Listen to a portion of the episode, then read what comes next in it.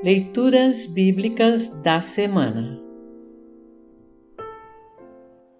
O trecho da Epístola para o sétimo domingo após Epifania está registrado em 1 aos Coríntios 15, 21 a 26 e 30 a 42.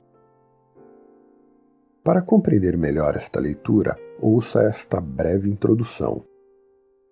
O pecado e a morte entraram no mundo por causa da desobediência de Adão. Gênesis 3.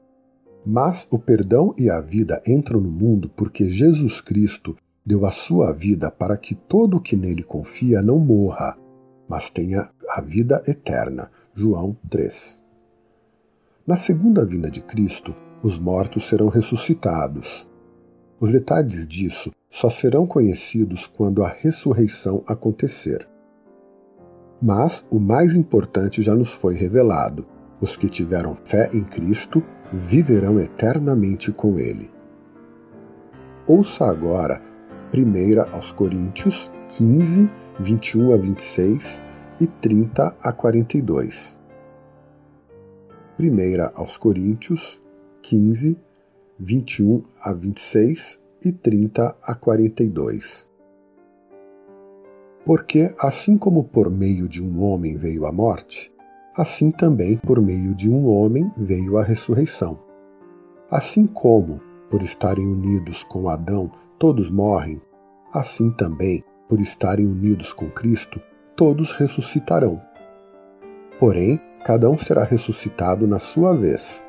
Cristo, o primeiro de todos, depois os que são de Cristo, quando ele vier, e então virá o fim. Cristo destruirá todos os governos espirituais, todas as autoridades e poderes e entregará o reino a Deus, o Pai. Pois Cristo tem de reinar até que Deus faça com que ele domine todos os inimigos. O último inimigo que será destruído é a morte. E, quanto a nós, por que é que nos colocamos em perigo a toda hora? Irmãos, eu enfrento a morte todos os dias. Se afirmo isso, é pelo orgulho que tenho de vocês, pois estamos todos unidos com Cristo Jesus, o nosso Senhor.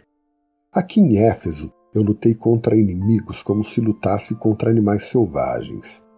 E se fiz isso somente por interesses humanos, o que foi que eu consegui com isso?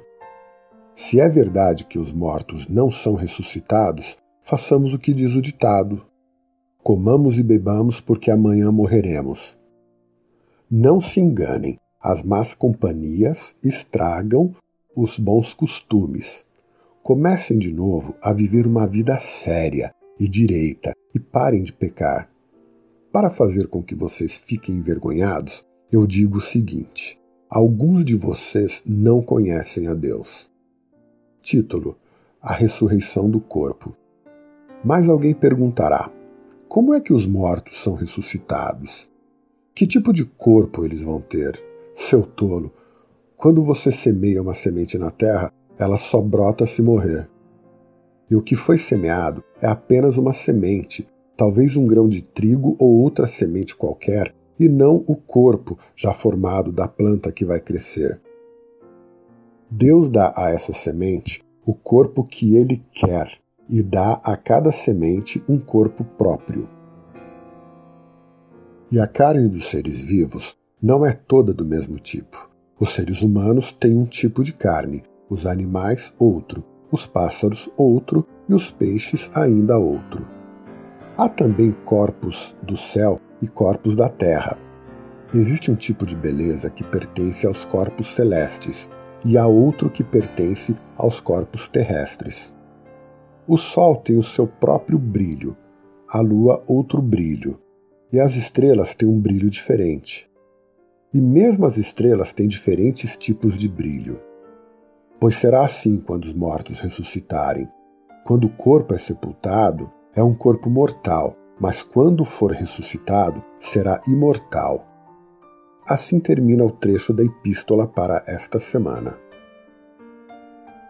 Congregação Evangélica Luterana Redentor Congregar, Crescer e Servir.